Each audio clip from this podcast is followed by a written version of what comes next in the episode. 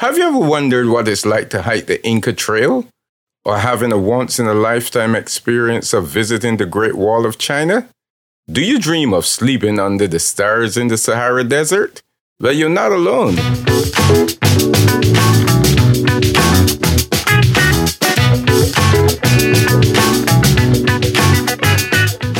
Hello and welcome to Tripcast 360, the podcast of lively banter about travel, tourism, and entertainment. This is Michael Gordon Bennett coming to you from Las Vegas, Nevada, and I am joined by the Barbados Flash via the Big Apple, Dave Cumberbatch. Dave, our guest is living a location independent lifestyle that, as it turns out, is also the perfect antidote to COVID 19. He probably didn't plan it that way when he launched all of his businesses, but travel has always been a big part of his life. And I'm actually looking forward to, I mean, his journey is just really special. And I'm going to let him tell us. So I don't want to ruin it for the audience, but uh, I, I, mean, th- this guy has pretty much done it all 50 countries, uh, uh, living the good life, man. Yeah, Michael. I mean, and I've I've read his bio, man. I'm jealous already. I, I just can't wait for him to share some of those fantastic experiences with our audience. Uh, yeah, as a matter of fact, I, am going to force him to invite you and I over. Uh, he doesn't know this yet. He can laugh now if he wants on cue. Um, I only have one question for him later. Can you cook? Anyway, um, before we jump into the uh, show, um, I just want to make a few announcements. You can catch our podcast at tripcast360.com or wherever you get your podcasts. Please share, subscribe, and like us with your friends and family. And if you are on uh, listen to us on one of those platforms like Apple or something like that that has a rating system. I'm going to tell you right now, just give us a five star rating and get it over with, man. Don't waste your time. We really enjoy bringing these to you and having a lot of fun introducing you to uh, guests in the travel and tourism space who you probably didn't even know existed, many of you. So uh, uh right. please follow us. Without further ado, Let's get into our guest. When he's not traveling, he bootstraps six and seven figure location independent businesses. Most of this work was done from his home while wearing Superman pajamas. I got to see that. One of those businesses, Living Lingua, I'm hoping I'm pronouncing that right, is an accredited and award winning online language school. Ray and his businesses have been featured in Forbes, Entrepreneur Magazine, and the Boston Globe, to name a few. He has traveled to over 50 countries and spent 75% of his life as an expat.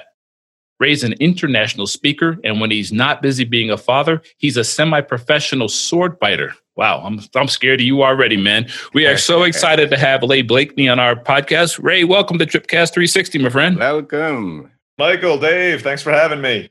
Yes, welcome, welcome. I'll tell you what, you know, we should just pop right in on a personal level and you can tell us, you know, a little about what you do. You said that your life was profoundly influenced by travel. So where are you now? Where are you now, my friend? Okay, right now I'm in Mexico because I married a Mexican woman, and this is kind of where I've used as a home base for about 10 years now. But um, being half Filipino, everybody confuses me for Mexican, but I assure you, once I speak for a few minutes, native Spanish speakers are like, yeah, where's this guy from? Because you know, I still make a lot of mistakes when I speak Spanish. what, what, what, what it, remember when uh, Tim Kaine was Hillary Clinton's running mate and George Lopez came on and, and gave him, I forgot what he said, but uh, he, he, said Tim Kaine spoke Spanish like he was in a, in a shoebox or something. It was some crash oh, joke. Oh, his accent was awful. I mean, even I, I'm not a native Spanish speaker and even I cringed. I'm like, you quit uh, you you did something really bold i was reading upon you. You quit your you said at the time your almost six figure job as a software engineer and you joined the peace corps. Um, they sent you to mexico. From what i understand uh, there were some benefits of living in mexico in areas where the cost of living was a little bit easier for you. How has that how has that shaped you your life and in, in terms of where you are, your perspective now? Yeah, it's actually a great question. And it's something I kind of continually enjoy every single day of living in Mexico because most of my businesses are registered in the United States, right? So in a way, I'm living that dream. I'm making US dollars and I'm spending Mexican pesos. Now, you know, we're not rich. I drive a Hyundai. I tell everybody, I'm like, you know, I don't have a fancy car outside or anything, but I have a cook, I have a cleaner, I have a gardener, I have a night nurse and a day nurse to take care of my son in the United States, that's like Rockefeller level stuff, right? But the fact that you live in, in Mexico is just like middle upper class. So the beauty of working online and you know being location independent means make US dollars, live anywhere in the world you want, live in Mexico, live in Bali, and you can kind of get all these things that in the US you could never dream of for a fraction of the cost. Michael, I hope Ray's not like Warren Buffett. He's got a he's got a fortune, but he drives a really cheap vehicle. I do eat oatmeal every single morning still, like Warren Buffett does. So in my defense, that's the only thing. That's the only thing. well, well, well, Dave will let you borrow his private jet when when you need to go somewhere. Nice, nice, good. Because you know the that whole economy thing, I might be past that, right? uh, be, before we get uh, too far into the weeds into the rest of the show, tell everybody where approximately in Mexico you are. You're not sitting on the beach in Puerto Vallarta or in Cancun. Tell us, tell us where you are, and and tell us what the weather is like here in November. Yeah, so I'm in a city called Querétaro, Mexico. Most people have never heard of it. I hadn't heard of it until I moved to Mexico either. We're about three hours north of Mexico City, and it's actually the most touristy, you know, for Mexicans, it's the most visited city in Mexico that's not on the beach. Because it, I like to say it's like Philadelphia. The Constitution was written here. The hymn was, you know, the national anthem was sung here the first time. It was the capital of Mexico for a while. But most people outside of Mexico have never heard of it. Downtown, you know, we both bought an old historic home that's 450 years old and we renovated it. So it looks like the old Spanish downtown, kind of with the colonial buildings that we live in. But the weather is 85 degrees year round and 0% humidity. So if anybody's kind of looking for that kind of thing, that's it. We're in the mountains though, so we're, you know, be a, little aware of the altitude when you get here because the first few days it always hits me as well because it doesn't feel like we're there, but you know, you go up a flight of stairs and you're winded. oh well, I, I've been there. Trust me. Uh, you know, when I when I first moved to Colorado Springs, I remember being six thousand. It's six thousand and thirty five feet above sea level, according to the signs as you enter the city. But where we lived was at the Air Force Academy, which is another thousand feet higher up. Oh. And I mean, you can see from Colorado Springs damn near to Kansas, which is 150 miles away. We were so high up, and there's no mountains heading east. And I remember the first day we got there, I'm like, you know, I, I, couldn't breathe. And I remember my mom went to bake a cake. And, and people who don't live in high altitude don't know this. You go bake a cake, and it's got high altitude cooking instructions on it. Really? Yeah. Because, and my mom put that cake in the oven, and it wouldn't rise. That thing was flat, baby. I mean, it would not rise, and she thought she did something wrong. She's out here checking her recipe and stuff like that. And finally, my dad just looked at her you read the the uh, high altitude instructions. That was the end of it. so we, learned. it happened to me as well. I never lived at altitude before moving to Mexico. And again, I'm half Filipino. Filipinos, we eat our rice, right? So yeah. you know, I went in there. I'm like, I, I know how to make rice. You know, I got exact measurements for mixing the water and everything. Tried making rice the first time in here in Mexico and it didn't come out. I mean, something as simple as simple boiled white rice did not come out for like the first two weeks. It took me a while to realize it was the whole boiling temperature of water thing. And I had to go on Google. I'm like, how do I make rice? I was so embarrassed. I mean, in the Philippines, I'd be ostracized if I had to tell somebody that I was like, I had to look up how to make rice. We're all born knowing how to do that, right? So it was my experience as well. No, I, I got you. Hey, t- tell us something. You have, Dave mentioned earlier that you quit a really nice fat salary job to go to the Peace Corps.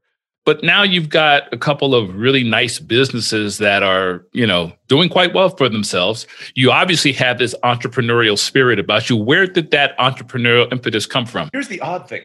When I was a kid, everybody said I was going to be an entrepreneur, except I didn't want to be. I told them I want to be a computer programmer. So it was like everybody else saw that I had this entrepreneurial spirit, except for me. I liked computers. So I'm like, let me go and learn computer programming. This is, you know, I date myself. This is back in like in the 90s, right? When floppy disks actually were floppy, uh, you know, back in the day. So I'm like, I went to college, I studied. I did what everybody was supposed to do after college. What do you do after college? You get a job and you stay there for 40 years, right? It took about four or five years to realize that, yeah, this is not what I want to do the rest of my life, right? I mean, you know, I was sitting in a cube every day, yeah. helping a Fortune 50 company sell more chemical related products. Now it was a good company. They treated me well, but you know, if I did my job well, they sold a bunch of chemicals. And that really wasn't something that I wanted to look back on my life in 40 years. I'm like, yeah, I sold I sold a whole bunch of chemicals. So I decided I'm like, I got to make a big change in my life. I want to go overseas. But there was this catch 22 when you look for overseas jobs, right? In order to get an overseas job, you need overseas experience. But you can't get overseas experience without getting the overseas job. So I was, it, you know, it took me about a year to figure out, I'm like, how do I get that job overseas when nobody will even give me a chance? Then I remember the Peace Corps. My dad was in the Peace Corps in the Philippines. That's how we met mm. my mom. I'm like, why don't I just go and do that? I know they don't pay me very much, but they're going to send me overseas. I'll have the experience. Then when I get back, I can apply for more overseas jobs that actually pay me better and I can start working overseas. So that was kind of the plan when I joined the Peace Corps. It, it kind of took a sideways turn when I met my wife and I became an entrepreneur. But otherwise, you know, I would have been on that path for the rest of my life. I, I got my international experience by spend, spending seven and a half years in the United States Air Force. You joined the Peace Corps. Okay. There's something, you know, a little well, off exactly. here. Exactly. My, my uncle did the Air Force route as well. So, you know, he yeah. that, that, that's his route. But yeah, I'm like two years in the Peace Corps, a little bit easier. yeah, I, am an Air Force brat too. My dad was a career Air Force, so it just I guess it was part of who I am. I, I do have a um uh your background is interesting. Growing up in Rhodesia, spending most of your childhood in Turkey, kind of you know, obviously we're a travel podcast, so we'd like to kind of highlight some of the places you've been. Talk to us. I know you probably don't remember a lot about Rhodesia since you were a little toddler back I'll then. clarify. But you may have dad, a few stories. My dad who grew up in Rhodesia. It wasn't actually. Oh, it was your me. dad. Okay. Yeah. So he okay. lived there for 15 years. So he's got some interest. My grandfather was the first minister of the first all black church in Harare back then. We found out later he passed away last year, and two years before he passed away, he told us he was actually working for the CIA while he was there. Um, none of us oh. knew this for like most of the time that he was there. But he he had these amazing stories while he was working there. My dad obviously got exposed to a lot of racism while he was there because even the people he went to the the local I'm going to call it white kids school, right? It was the British school mm-hmm. there, but people didn't want to talk to him because his dad worked with the, the people of Africa, you know, the Africans. So people wouldn't even talk to my dad, even though he's blonde, blue eyed, because it's like, no, no, no, you're friends with the black people. We don't want to associate with you. So that was a lot of what my father went through when he was growing up um, over there in Rhodesia. So he's got some amazing stories. My grandfather actually has like National Geographic level photos of because he would go out and interact with the tribes back in the days where you know it was still black and white film rolls, all mm-hmm. of that. So if you guys look at those like old photos from Africa, he's got them. But he's the guy sitting next to the, you know, he's the one who's actually in the oh, photos oh, wow. there. He's got really cool stories of growing up in Rhodesia. Um, and right now, when he passed away, he still has a lot of the stuff, and most of it was donated to a museum in Boston. So a lot of the stuff oh that gosh. he has from Rhodesia is is in a museum right now in downtown Boston. My God, man, that's that's awesome. Um, pivoting from Rhodesia, you I, it, it, correct me if I'm wrong. You did say in, in, when we read your your background, you grew up in Turkey. That at least. Part of your childhood. That what was the Turkish experience like? And I'm I'm going to caveat this with a couple of uh, uh, uh, questions. The girl Carrie DePhillips, who was on our show two episodes ago, mm-hmm. she's like you, her location independence, but she raved when she went to Turkey. She spent three months there. She absolutely loved it. So you grew up there. Give us mm-hmm. your perspective on Turkey and what you what you learned from it. yeah, so you know, growing up there, I moved there when I was about 11 months old. So you know, I have no memory of being a kid anywhere but Turkey. I was born in the Philippines. I think eight months or so old is when we, my parents flew back to the United States so I could meet my grandparents do some paperwork, and then they started their job in Turkey. Growing up there was interesting. I was, I'm Asian American, but I spoke Turkish like a Turk. And back then in 1980s, like 1981, there was like no other person like me in Istanbul. I mean, you know, they would meet me and they would just kind of look at you like, how does this Filipino kid speak Turkish like a native Turkish speaker? Um, mm-hmm. But it opened up a lot of doors for us as well, right? I mean, I would walk down the street and people would actually stare at my mom, Filipino, my dad, you know, American while we were walking down the street, but it was not in a bad way. It was just like, wow, we've never seen people like that before. And growing up there, I was what they called a third culture child, right? So my mom is from the Philippines, my dad's from the US, but grew up in Africa, and I'm growing up in Turkey, right? So everybody asks, when people ask, where are you from? It's always this loaded question for me. I'm like, what do you mean? What does it say on my passport? Where was I born? Where did I grow up? Where do I live? You know, all of these things are totally different answers for me. So growing up in Turkey actually shaped me in that way where I alluded to, to it earlier. I feel more comfortable in places where I'm not supposed to fit in. In Turkey was cool, right? I speak the language, but nobody said, hey, he's a Turk, right? So I'm kind of this outsider who I get to experience all the Turkish experience without kind of the bad sides of it. Oh, you know, because I'm like, he's not really Turkish, so let's not put him into the drama, right? He's, he's just kind of, he's that foreign novelty friend we have here who's kind of hanging out with us. I find the same thing when I'm in Mexico now, right? I speak Spanish now but nobody expects me to understand their jokes. And i you know a lot of those kind of things that are in there i'm like yeah, he speaks it he's ray he's cool. But i don't get caught up in a lot of the drama. And i found that that's where i feel comfortable in life. So growing up in turkey that's what it taught me right? The only place i ever felt out of place i'll be honest was the united states. I felt very very out of place when i moved back to the us that's interesting. Yeah. But anywhere else in the world i feel very comfortable.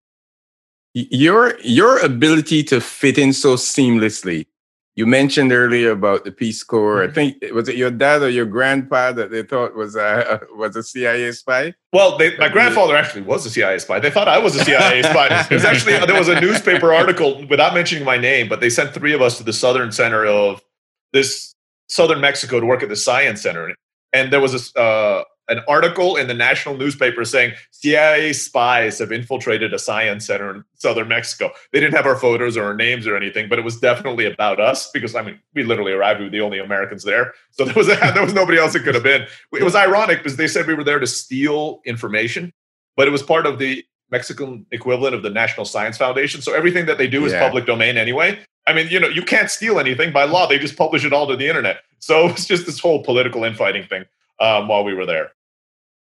Yeah, but what did did that have any impact, or what impact did that have in, in your ability to function there, being labeled as a CIA spy or suspected CIA spy? Yeah, so it was an interesting experience. Again, I look Mexican just because of my background.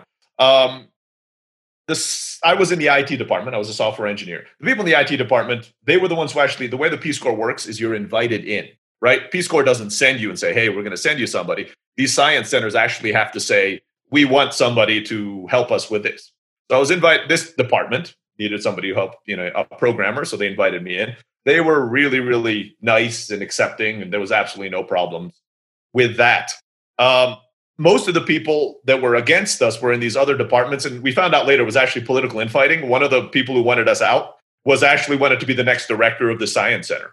So he was trying to make the current director look bad by saying, look, he invited CIA spies. He called his friend who was a reporter. And that's how the whole story kind of blew up. It was this kind of political two factions in the science center that were there. Generally, I was isolated in my IT department, except for one incident where I was sitting there because we all kind of shared a common room. I was sitting there programming, and one of the people from the other kind of division in the science center walked into the office and started complaining to my boss sitting right next to me about how there was a CIA spy in this department and how they should be careful. But since I looked Mexican, they didn't know I was the CIA spy. So I'm literally just sitting there about two feet away as he's talking about how he, we, they should kick the CIA spies out. My boss says, Let me introduce you to the spy. He's sitting right over here. he looks at me and just turns around, walks out of the room, and he doesn't say anything else. And he never walked into that office again in the two years that I was serving there. So that was my only real incident with that. Hey, hey, hey, Dave! Doesn't he look like he has that undercover face? I'm telling you, I'm I'll, I'll, shave off the beard. Yeah, that's it. yeah, I'm. I'm telling you. Uh, I find your life to be extremely interesting. Huh?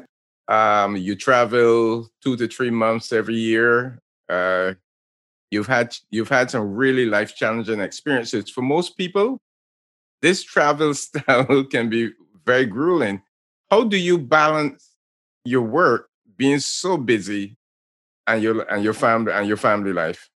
So here's something I say pretty frequently when people ask me that question. What you know, let's say last big trip we did, we spent two months in Japan. And if you ask me, was that a work trip or a business trip, I would answer yes. Right? Because it depends on your point of view. I would right. wake up in the morning. I would answer emails for two or three hours, maybe get some work done. Then we would go out and take a tour of Tokyo. I really wanted to do the go kart tour in the Mario Brothers outfits. My wife, I couldn't quite convince her to dress up as Princess Toadstool. But you know, let's just say we it's do. we it's Halloween, man. I know, even though it wasn't. I'm like, maybe I could convince her, right? Um, but we went and did that. So, and then I'd come back after we had, you know, a great ramen dinner. We'd come back and I might work another two or three hours. So I worked six hours that day. We were out for six, six or seven hours that day. And then the question is, was that a work day or was that a vacation day? So that's why I say the answer is yes. It was both of those things. Okay. That's kind of how we've mixed our work life balance. Work is part of our life, and life is part of our work. So we haven't tried to do what I think where a lot of people get hung up is they try to make this line saying, here's work and here's life, and they're right. totally unrelated to each other. Unfortunately, right even when you're not traveling, that's never the case, right? right. Life, you have right. to work to live, and you know you have live. I mean, it's all tied together. You have a bad day at work, it affects your home, vice versa. So we didn't even try to separate those things. My wife and I work together, right? We run our, our biggest businesses together. So I mean, it's not that we have our own work either. It's we work together, we live together, we travel together, we raise a child together, and it's all part of this experience. And if you take it that way, it's just life, right? It's just, hey, what did you do today? We lived. I mean, you know, I, we worked, we played, we laughed, we cried. That's it. One of the reasons that Dave and I wanted to have you on the show is I think a lot of people, especially Americans, uh, think that what you do is not accessible to them. In other words, either they're afraid to try living someplace else that's not named the United States, or they don't, or they are, or maybe they're in a career that doesn't lend itself to being, you know, uh, location independent. And Carrie uh, D. Phillips, our guest a couple of weeks ago, said the same thing. I'm, I'm going to ask you the same question. What kind of businesses lend themselves to being able to be location independent in your work life. What have you seen in, in your travels and, and speaking with others?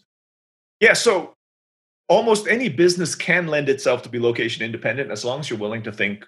I hate the paradigm, but I'll use it outside the box. Right? Outside the box, exactly. Right. Um, for example, electrician. I actually I was actually talking to some guy the other day. He's an electrician, and he was said he, you know he was saying exactly that. He's like, look, I actually have to work. You know, I have to physically go and touch the wires and put them together and do all that. How can this become location independent? there's so many ways you can become location independent, even with a physical job like that. You want to teach other people how to do basic electrical stuff, make videos, do YouTube courses. Um, you can do electrical coaching, right? If you are certified in certain things in electricity, you you know you help prepare people for tests to kind of get them to the next level. Because even electricians need different levels of certification. There's all these things that you already know how to do. Just you you don't realize that you have the skill set behind you that can be taken online. That's what most people need in order to kind of get them there. There's some obvious ones, right? If you already work on the computer, you're done. Podcast, executive assistant, programmer. If your job is on a computer, there's no reason you should be sitting in a cube every day working, right? But for those other jobs, it just takes a little bit of creativity. It doesn't take rocket science, just that one extra step to kind of get you past what you're used to doing every day and meeting a need. Now, there are two obstacles that people say they run into when they're trying to move online. Number one is they say, oh, it must take a lot of money. Absolutely not. We launched Live Lingua for $60. That's how much it costs to get livelingua.com, which is our online language school, the domain from um, Bluehost. This was back in the day. It might be $70 now or $75. Well, we're right? on Bluehost and it's not much different.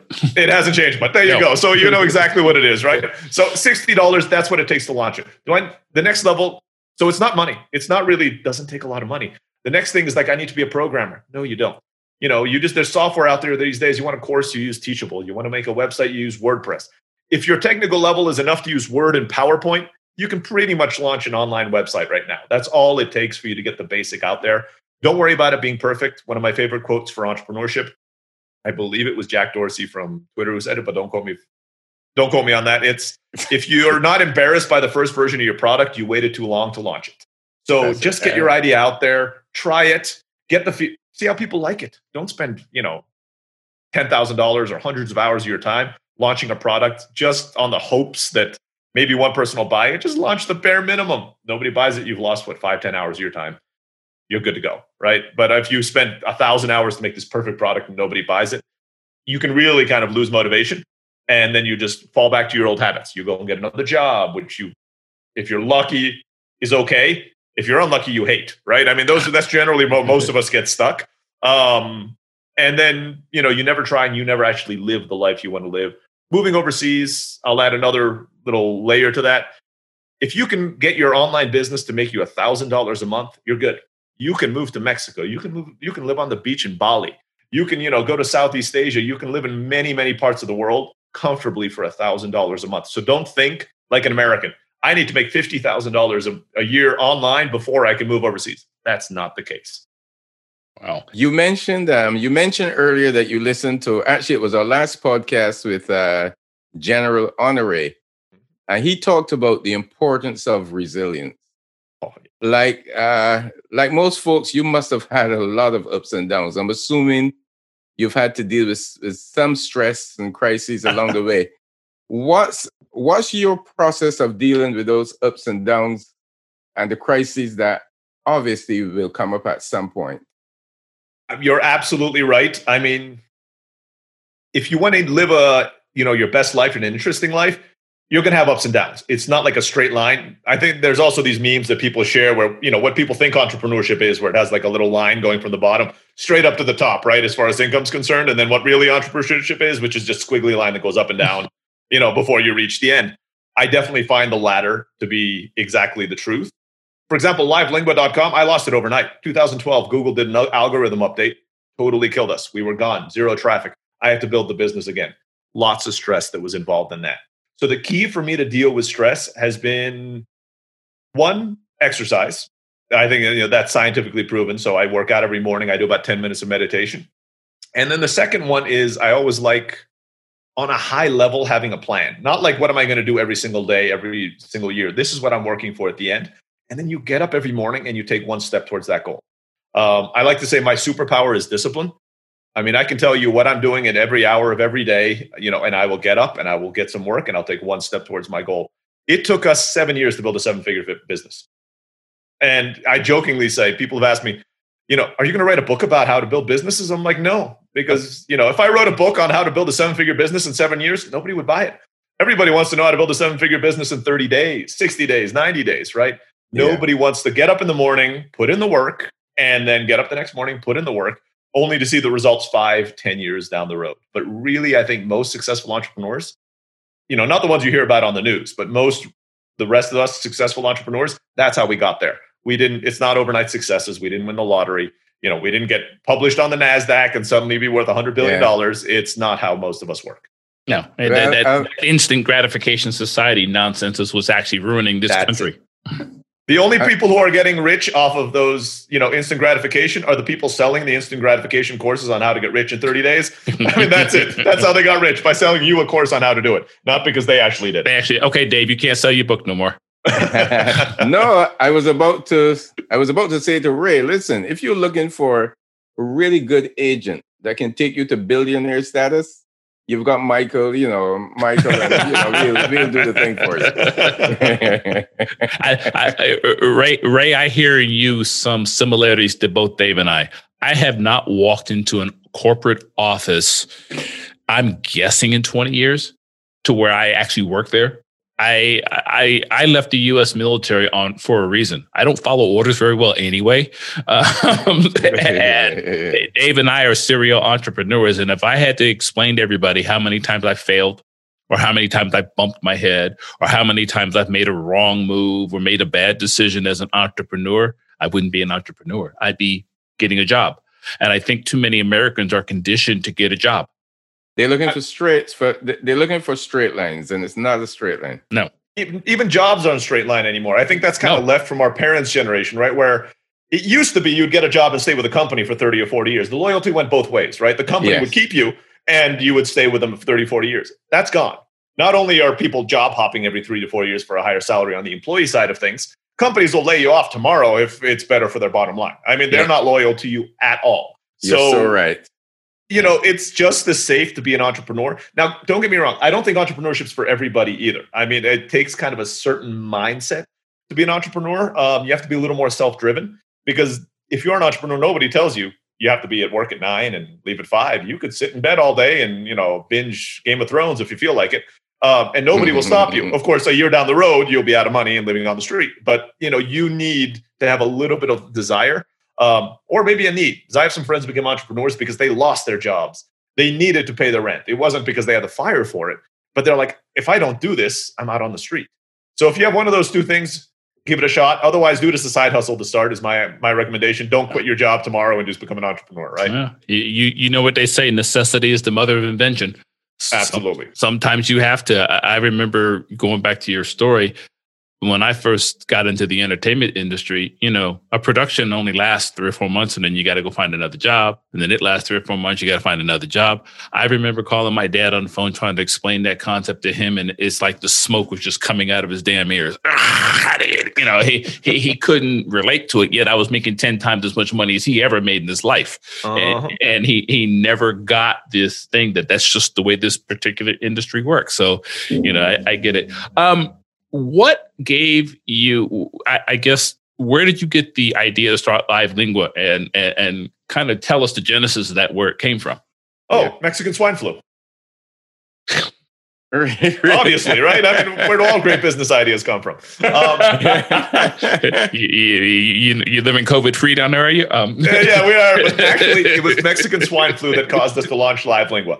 The first business that we launched after the Peace Corps, my wife and I, because we didn't know any better, was a traditional brick and mortar business, right? So she's a teacher.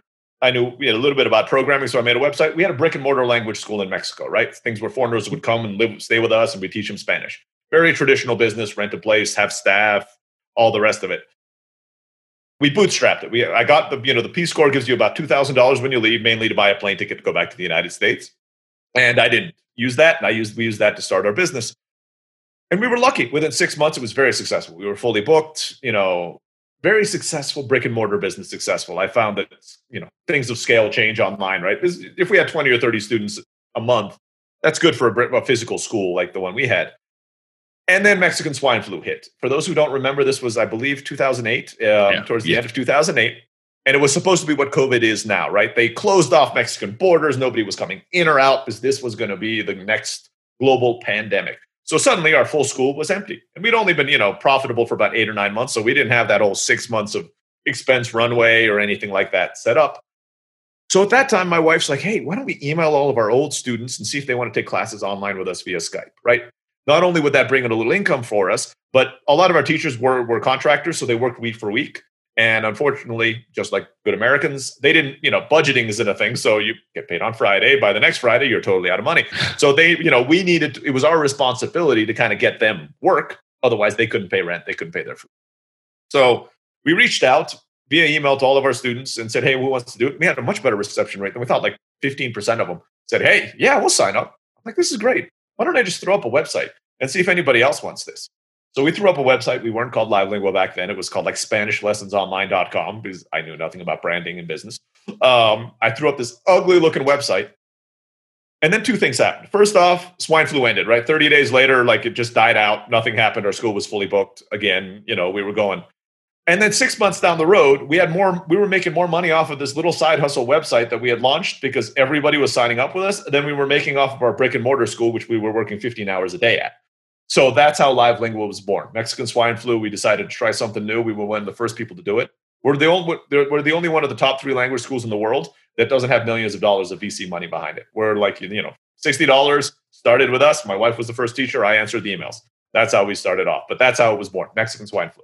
Man, isn't it nice not to have to get any VC money and answer to somebody else? That's it. VC money is a boss. Most people don't think of it that way, right? They just, That's exactly what like, it is. yeah, I'm like, it's free money. No, it isn't. Those people are going to be they one. They want 20 percent growth month on month because they know that you know one out of 10 businesses are going to work, so nine out of 10 are going to fail. So they need to make their money back. So they are breathing down your neck um, yeah. every single month. Uh, well, if you're making tons of money, they won't breathe down your neck. But if you're not, it's an additional stress, right? If your business is not doing well, having the additional stress of having all these people behind you yelling at you is not something we've ever wanted. So we've never gone the VC money or even the business loan route. We've bootstrapped all of our business. That, that, wow, that wow. that's actually cool. You, you've actually it, it's stress free for you.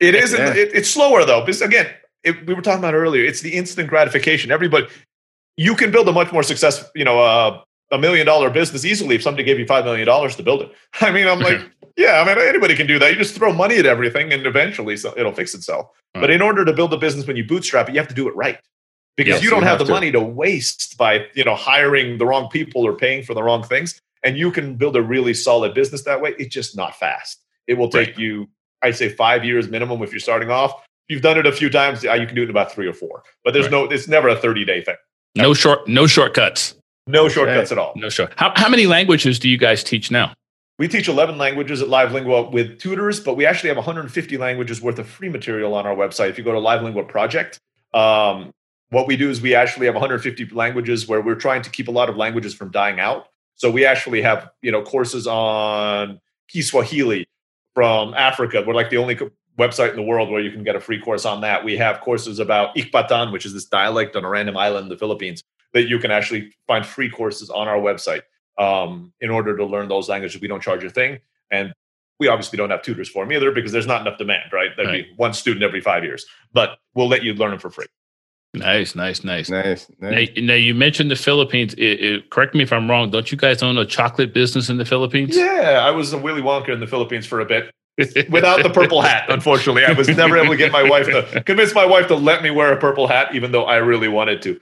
That was a, uh, I was an angel investor for that one, and it was kind of a fun project. We were involved. I kind of took the high level management. My wife helped out a little on the HR, um, but we had an operational partner in the Philippines. It's still there. It's called Ginto Chocolates If you go to the Philippines, if you look for any of the kind of high end stores like SM Cultura or um, Rustan's, you can still find our chocolates being sold there. I just sold my stocks to my partner. It was making good money by Filipino standards, but not enough for US standards for, US for standards, the time right. I was putting in. So I talked to him like, look, business is running itself. You can take half of what I make, hire somebody to do kind of the operational stuff that I'm helping you with, and take the rest of the money yourself. And I'll sell it to you over three years. You can buy out the stocks. We're still friends. She still sends us box of chocolates, um, you know, nice. for, for Christmas. So it was it was a very amicable sale. Yeah. Um, if I may pivot a bit to some of your personal personal travel experiences, uh, I've always wanted to hike the the Inca Trail. You you did that. Can you share with us what that experience is like?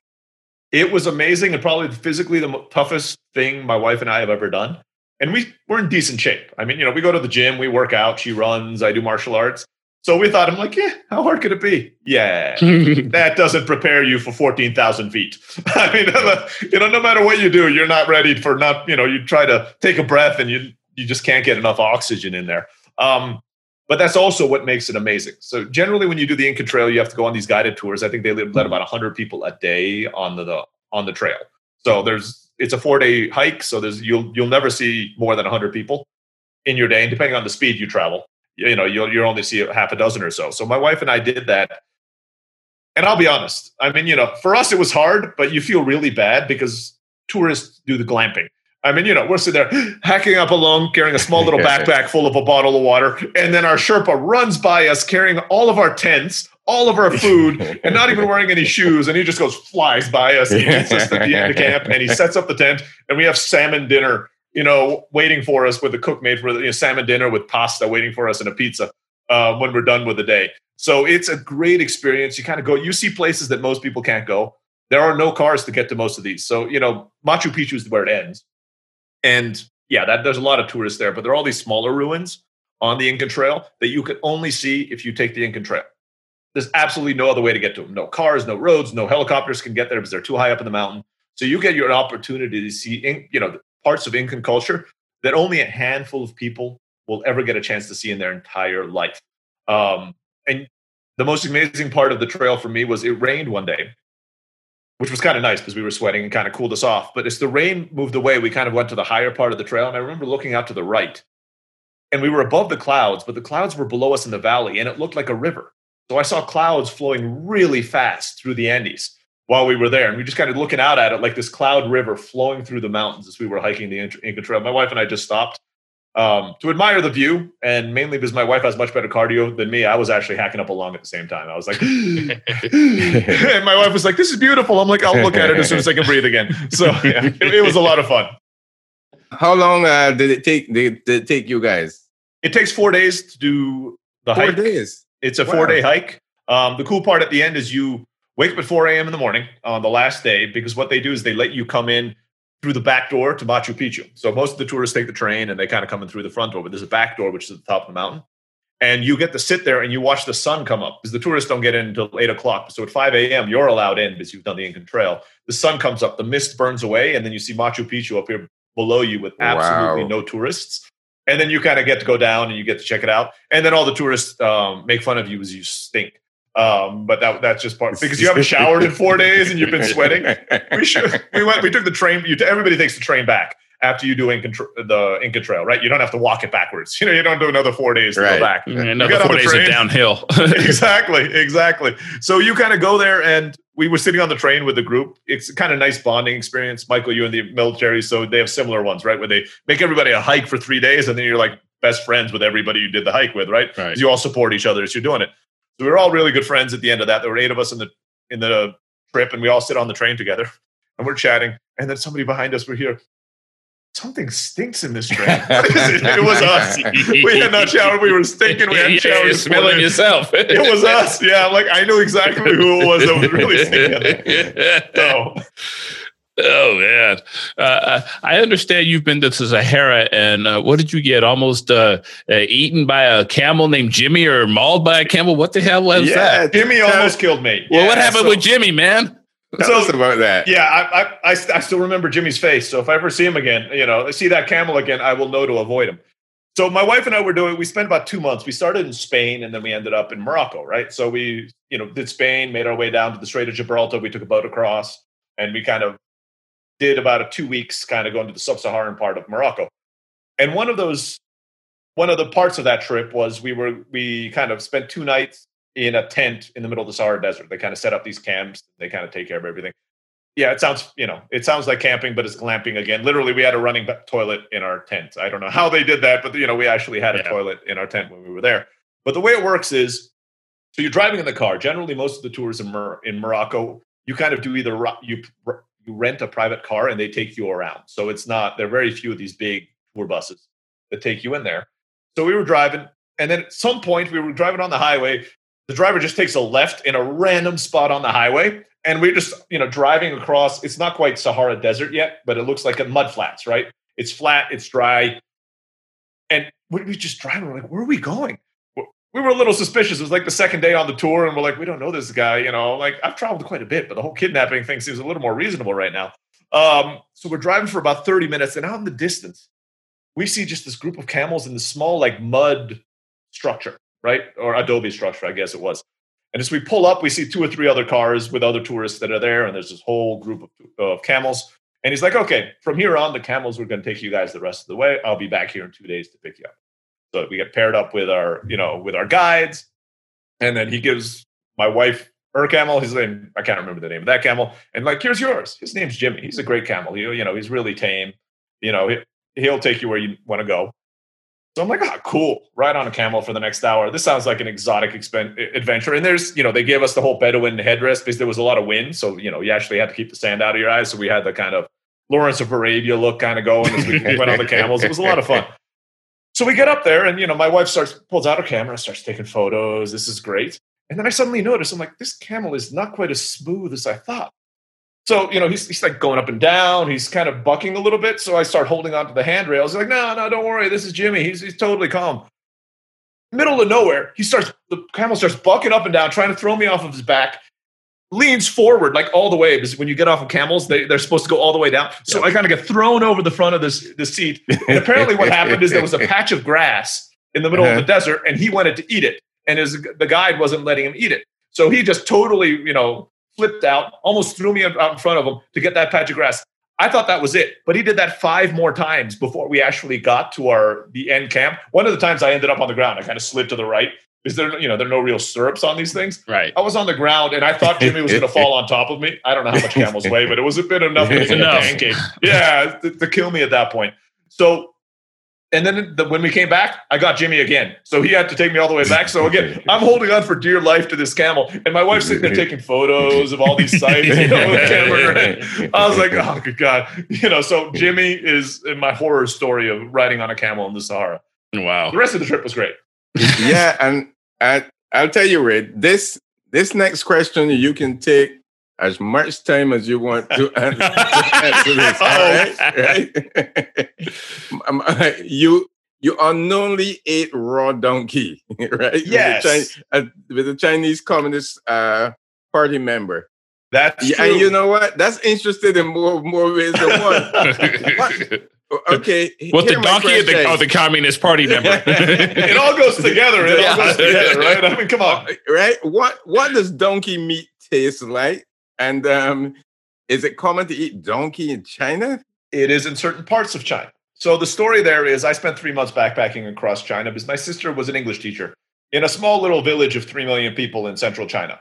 Um, you know, it's not three million people doesn't even get on the map. It, it, you know, it, you would not even find where she was teaching on the map. So, you know, I did some of the touristy things, but we went out and visited her. Where she was, she was about six hours south of a city called Xi'an, which is where you see the terracotta soldiers. Eh, so I we visited the terracotta soldiers. Then we went to her university in her town. And so she just wanted to show me, hey, this is where I'm teaching. So we spent two or three days there. Apparently, some of the teachers got wind that I was visiting, and they somehow told the mayor of the town that I was visiting too. And of course, every government official in China is communist party is a communist party member, right? And wow, an American is visiting our little town. Let's invite him out to dinner. So I show up, and my sister's like, "Yeah, you got invited out to dinner by the mayor, and you can't say no." I mean, you know, you're not. This is not an optional invite. Now I was, you know, I was 24 at the time, and I was backpacking. I had no fancy clothes, so she had to take me into town to kind of get, you know, at least a a button down shirt for me to use for this event. So we show up there. I sit down. They don't speak a lick of English. I don't, you know, other than saying, "Give me iga cha," like one tea, please. I didn't know any Yeah. Chinese whatsoever. Um, so we sit down. It was one of the kind of the round tables, the typical kind of plates in the middle that was spinning around. And the night starts off with apparently there's a tradition, maybe it's in all of China or maybe just in this region, where they they have a drink called baijiu, which is kind of like sake, I think. Yeah. Um, and it's about a third of a US shot, so a third of an ounce. But you're supposed to drink one with every new person you meet. There were 15 people around this table. So every single one of them came up to me in the span of about 20 minutes. And I'm, I'm like, oh, that's not so bad. These are mini shots. You know, you do the math, it's like six, six or seven shots in 15 minutes. So they kind of come out. By then, everybody's drunk. You know, I'm, I'm six foot tall. They're all like five foot tall. You know, they might be used to Baijiu, but we were all drunk at that point. So we're all sitting and laughing and all the rest of it. They start bringing out all this food. And there was this really fancy looking dish where they cut them into perfect rectangles of raw meat. And I was like, huh, some kind of salami or something like that. And you dip it into this vinegar at the side, and I was eating it. Like, this isn't bad. And I turned to my sister, I'm like, what is this? Oh, you're eating the raw donkey? Nobody eats that. I'm like, oh, wow. seems totally fine to me. So I had to, I had like six on my plate, and I had to eat all six pieces of raw donkey in front of the government officials. And then they all took a photo of all of us for the local paper. So I have a picture of me drunk, full on raw donkey, with a whole bunch of Chinese government officials from my visit in China. somewhere. Send that photo to us. We need that photo. yeah, I'm that- still trying to get a copy. I still can't find it because it was just no. In this was pre cell phone days, right? So I couldn't Uh-huh. even take a nice cell phone photo of it. I took it on an old camera. I can't even find it anymore. And googling apparently Chinese local papers is not a good way to find them since obviously Google and China are not good friends. Yeah. So I can't even find it when I look into it. What what what did it tastes like though? What was the taste? It was it- slightly smoked, so it, to Uh-huh. me it tasted like a really light salami, but the the texture is more like sashimi. It's kind of Ah, more like a, okay. a smooth like sashimi. So it was kind of a a. I'm assuming it was a very specific part of the donkey that was A very sp- than the other a very s- a very specific part of the donkey. That's I strange. don't, don't even want to know. yeah, I was going. I, I was going to say. Let, let, let, let, Yeah, yeah. let, let, let me help you out right. Mountain oysters. Yeah, let, me, let me help you out right now. I'll pass. Exactly, exactly. You trust me. When you're in front of communist officials in China, ass is not an option anymore. You gotta eat what they put in front of you. And, and- now I'm just trying to imagine. You know, you know, you just can't forget the part of the donkey conversation. Now, you know, I can't get that out of my damn head. Now I got to research it because I never even looked it up. I'm just like, like it's donkey. I ate it. We're done. So, yeah. Wow. Uh, it- okay, we've been to the Philippines with you, Mexico with you, Turkey with you, China, the Sahara. Where else do we go, Dave? Uh, I mean, Japan. Japan, man, you've been to 50 countries. Uh, there's got to be some places you want to go you haven't been yet. Oh, absolutely. Nepal, Tibet. That's like number one on my wife and I's list. We'd love to go and check that out. Um, Bhutan. Once we make a little bit more money, because we figured out how to get to Bhutan, you have to pay five hundred dollars a day per person just for the visa. Um, forget about hotels and food and everything while you're there, right? And there's a limited number of people, so that's like on our dream list. Also, we'd like to go and do a safari in Africa. So I think Kenya um, is also on our to-do list since I we haven't actually had a chance to travel in Africa very much. And again, my dad grew up there, so I grew up with stories of Africa and how he would go to you know, oh yeah, we would go to Victoria Falls every you know every summer, and we would just hang out there.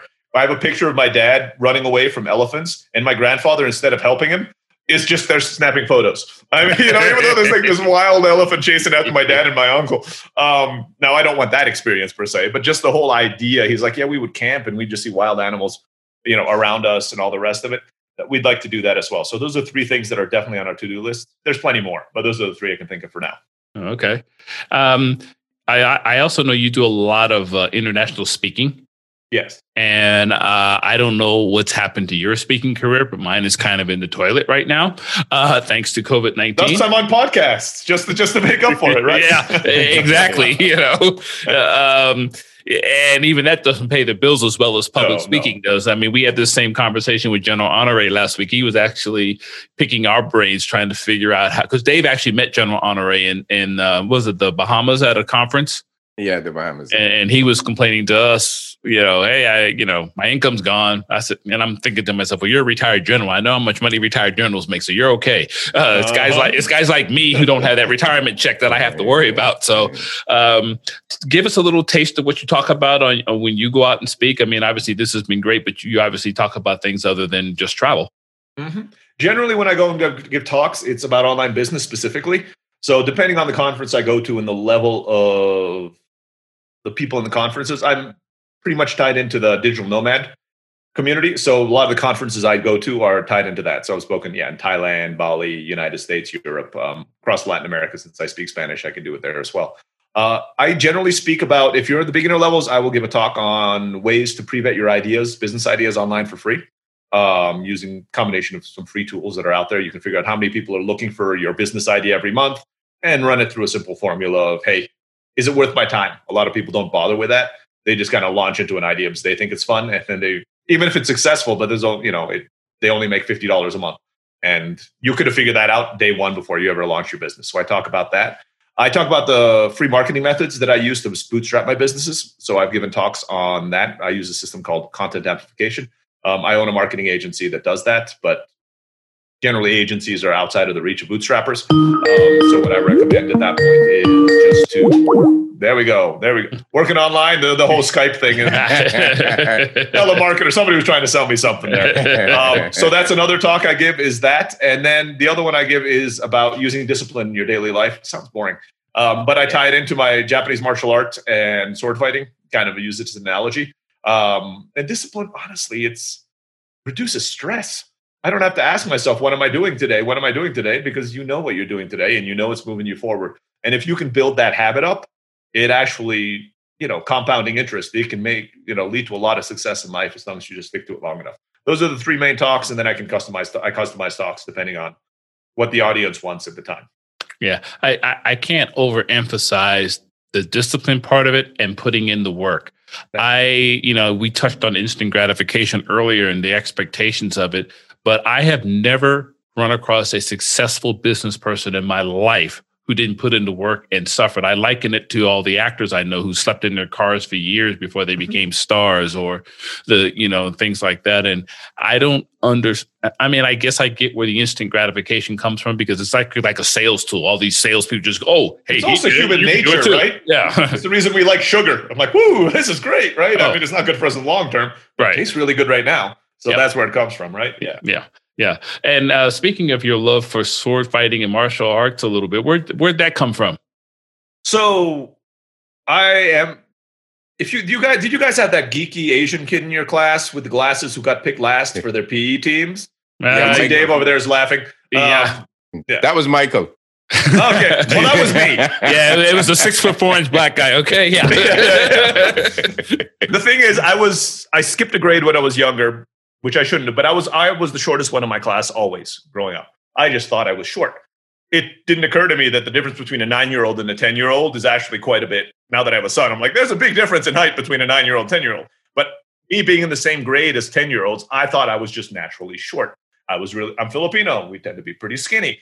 Um, you know, until I went to college and started working out, I weighed 150 pounds at six foot. I mean, I was a really, really skinny kid.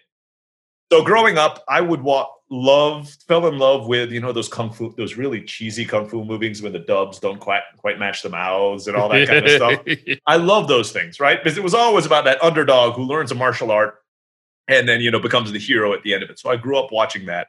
As a kid, I tried a whole bunch of different martial arts, but I was never really good at any of them. Um, it wasn't until in college I took a year off of college to try to work in an internet startup in San Francisco, uh, almost two years. And while my roommate there was a bodybuilder, I because nobody in San Francisco can afford their own place, right? So everybody kind of teams up, and four or five people living in a house. Yeah. And even as a computer programmer, I mean, you know, you can't afford your own place. My, my roommates were like accountants at HP, and all the rest of us. And, and by the way, for those listening, if you think he's kidding, go pull up outside Google or someplace in Silicon Valley and find out how many motorhomes are parked out I there. was in Palo living in. Alto. I mean, I was right there in downtown Silicon Valley. I mean, you know, so I had one room in a multi, in an apartment with multiple other people. One of them was a bodybuilder. There's like, hey Ray, why don't you come start working out with me? So I did. I mean, I'm like, yeah, you know, I was the skinny kid. And I'm like, let's be honest, I did it to pick up. I went like, I wanted to pick up more girls, so I'm like, let's go and work out, right? So we started working out, and he kind of introduced me to the whole. It's not just the gym; it's the diet as well, kind of thing. Um, and it was a slow process, like everything else. But I worked out for about four or five years and went from about 150 to 185 in, in, in weight. I'm not huge, but suddenly I'm decent. And I was in pretty decent shape. That was when I found a martial art called Kendo. Right. I've been trying all these other ones. I'm like, let me give this Kendo thing a try. And suddenly I think everything clicked. Right. I mean, I love martial arts, but now my body could finally react the way I was hoping it would react before when I was that skinny, uncoordinated guy and I found I was pretty good at it. I won tournaments across the United States. They even sent me to try out for the U.S. national team. I did not make it, but you know, it was for my federation. I was one of the top people in my federation. There were seven federations in the U.S. And they sent me to try out for the U.S. national team, and I loved it. And I've been practicing it ever since. Um, now, you know, obviously, I do it for fun. I'm not in my 20s anymore. I'm not right. going to be competing at that level, but just for fun, it's fun to hit people over the head with a stick and hopefully not get hit too often over the stick. My wife says it explains a lot about me. So. well, I, I, must say this uh, as we're getting close to the end of our time with you. Uh, we've had a lot of guests on our show. You look happy. I mean, just yeah, sure just, looking, just looking at you and just hearing you tell your stories and how you. I'm, I'm a big read your face, body language type of person. You look happy. You look content. You look satisfied with your life, and that that's awesome. And and I, I've got to think that the lifestyle that you've carved out for yourself, whether you, you, you know, I, I probably some of it was, you know, trial and error at the beginning, but you've actually gotten to a place now where you're comfortable. Man, it's awesome to see, and I and I'm glad you did join us. Well, yeah. thanks for having me on. I mean, I'll agree. I am, I'm happy, but I'm not content, kind of thing. I, there's, there's, a difference between the two, right? I, you know, yeah. you always want more, and not in a bad way. Uh, my wife and I want to start a charity at some point, right, in our lives. So that's why we're working now. Is luckily not to pay the rent and get to pay the bills anymore, but it's because we want to do we want to contribute more to the world, and so we keep moving forward, right? Yeah, that, that's an awesome that's an awesome outlook, and, I, and I'm glad you said that. I think more people need that attitude. Uh, I, I'm I don't want to cast aspersions on on primarily the United States, but this me me me me stuff just drives me up a damn wall, and I, I, I get mm-hmm. tired of it after a while, you know. And uh, so I, am glad to hear that not only do you want to keep going, but you actually want to give something to somebody else and, and get their lives better. Absolutely. And Ray, and and and and and, and I'll tell you what, Ray. Since I um since Michael calls me cheapo, I always love a good deal. Oh, I, I, I have to answer you about the time when your your wife accidentally rented a luxury train through the Andes for ninety five percent off the regular price. 97, I think, when I did the math last time. I'm like, it's a little, a little, 97% off the math. Is she always good at negotiation? Oh no, I'm actually the negotiator. She oh, hates I was going to say I, I need but, a new agent, but okay. Uh, but un- unfortunately, negotiation had very little. Negotiation had very little to do with that one. Now, Dave, I'll say I'm you. I'm cheapo as well. In Spanish, the word is codo. It means it's elbow. I don't know what it means, but everybody yeah. calls me that, right? I am super cheap. I hate spending money. I don't come from a family with a lot of money. You know, we were always watching every penny, every dime when I was growing up, and I've kind of you. Even when you make more, it's hard to lose that mindset, right? We're like, eh, that's quite a bit. And somebody tells you, it's like you make more than that in an hour. Like, no, I still don't want to spend that. And I'm like, that's still way more than I want to make, right? So the story behind the renting of the luxury train. Um, so this is actually ties into the Incan Trail story we were doing before. So we did the Incan Trail. We were stinky. We were sweaty. You know, we had just had a shower. We're like, let's do something nice afterwards, right? Just to rest and relax after having done that grueling experience. So we went around, we looked for stuff, and apparently the Orient Express has multiple trains around the world. The most famous one's kind of in Europe, kind of going all the way to Asia. But they also have this a train in Peru, and it goes from Cusco to Lake Titicaca. It's about an 11 hour train ride through the Andes, through places in the Andes where only the train goes, right? So, you know, you see herds of alpacas running by the train. I mean, it's a magical experience. So I went online. I'm like, okay, that looks kind of nice. Let's give it out. You know, it has a, it has a Michelin star chef on it that gives us our food. They'll have entertainment. We'll go and check it out. It's about 20, they say about 30 people maximum on the train. So go on the website, start making a reservation. And then the website does a kind of weird glitchy thing, and I just hit refresh, and I'm like, okay, that's fine. Um, and I pick the date we want to go on. I hit save. I pay for the tickets. They're about a thousand dollars per person for the tickets. Um, you know, a little ex- little expensive, but I'm like, okay, this is kind of the, the only expensive thing we're going to do on this trip. So we buy them. So we show up the morning of the train ride, and it's like it's the company's British. So you you know when you show up there, they don't put you on the train, right? They take you to this British waiting room where like, would you like your coffee and crumpets? I'm like, I don't know what a crumpet is, but I'll take the coffee right? Um, so you know, they brought us coffees, cookies. We're sitting there waiting, and they have those old Victorian chairs and those gaudy paintings on the wall from you know that look like the British royalty. So we got there 30 minutes early, like a good American, right? You show up 30 minutes early, sitting there waiting. Nobody else is here. That's strange. 15 minutes before the train leaves. Really strange, right? I mean, you know, I figured this would be mostly foreigners. Foreigners tend to show up early for this thing, at least most of them. So eight o'clock comes around and this guy dressed up in kind of a maitre d' uniform kind of comes up and says, "Okay, would you like to on the train right now?" Sure. Huh. Maybe they must have just taken everybody else straight onto the train, right? I mean, for some reason we got here so early they put us in the waiting room. Walk on the train. They put you in the food cart, which is where you are. I look around and like, there's nobody else here.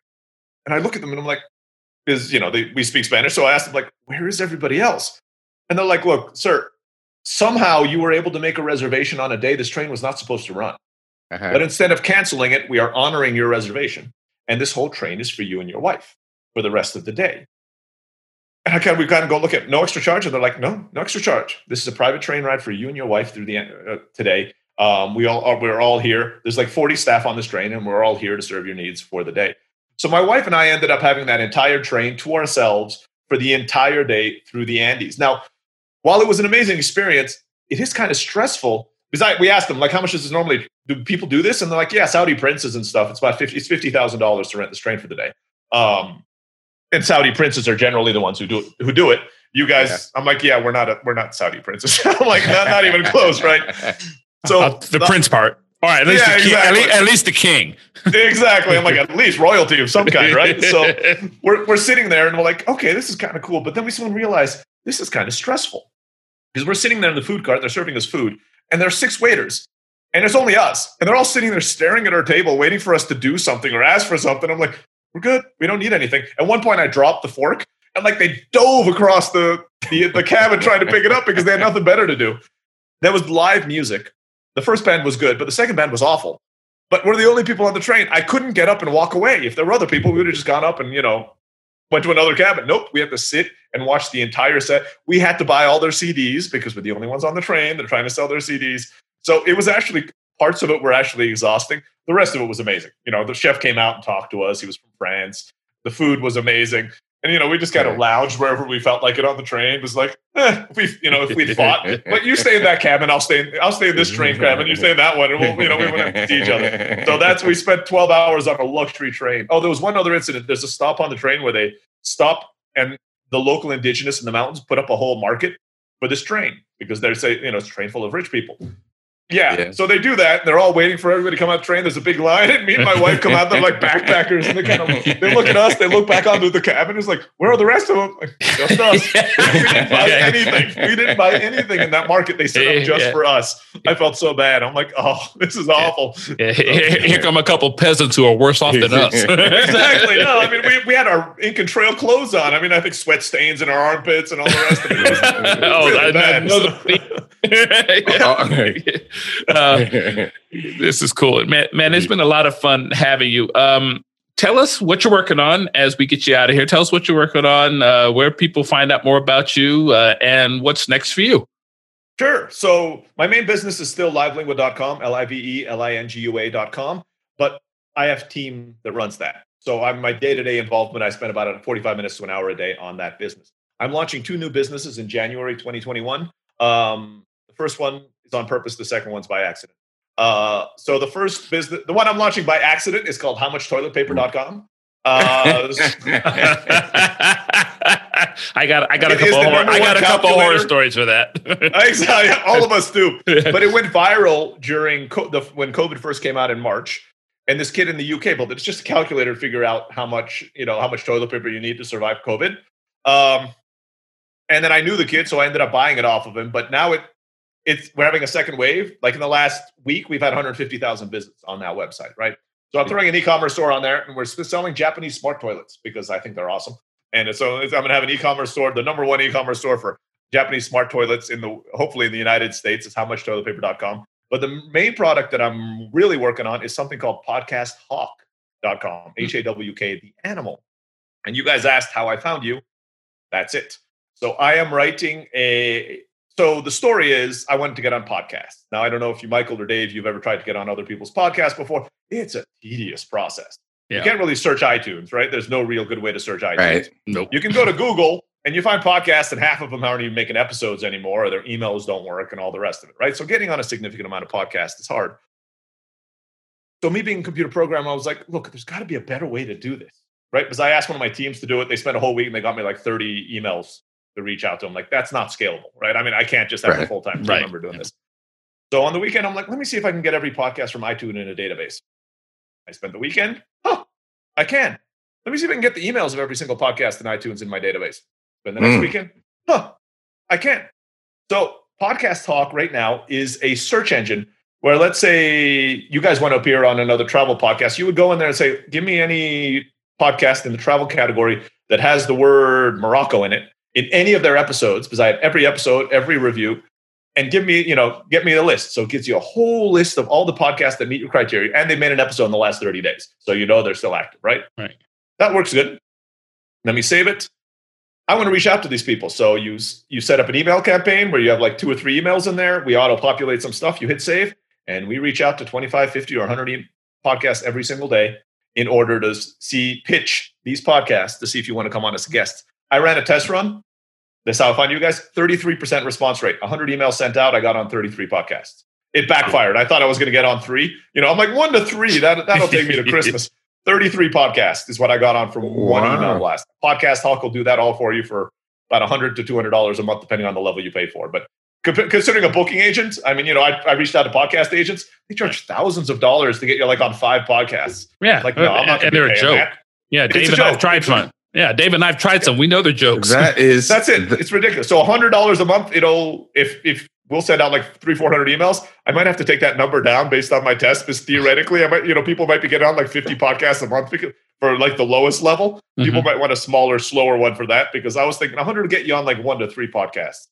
If it gets you on 30, that's that's crazy. Yeah, 30. Yeah, 30 is a different animal. I guess there's a, like a, a, a, a, return on investment or a cost benefit ratio to it. You know, like, you know, one of the things we always try to do, obviously, is get some of our guests to share our podcast so we can grow our mm-hmm. audience as well. Mm-hmm. And if you're getting on one and you're paying $3,000 a month to get on one, that's not worth it. if it's not giving you $3,000, you know, if it's not Tim Ferriss or Joe, Ro- you know, Joe Rogan, yeah, yeah that's probably, it's not worth paying three grand. And, and, Joe ain't talking to us anyway with that I know, I know. $80 million deal he just got.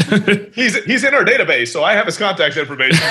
I wouldn't necessarily recommend him be the first person to reach out to to get on the podcast. So. Nah, nah, nah. Joe wouldn't remember me, but I remember when he was getting his start in L.A. And uh, yeah, um, but he he wouldn't. Oh, so you've actually met him? Yeah, I've met so. I've met him once, but he has no recollection of me, and he has no need to. So I'm fine with that. Exactly. Exactly. Well, my hey, my friend, I appreciate you, uh, man. You've just uh, uh, you've filled our coffers with uh, not only some uh, entertainment, but you've also filled our coffers with some good, valuable information.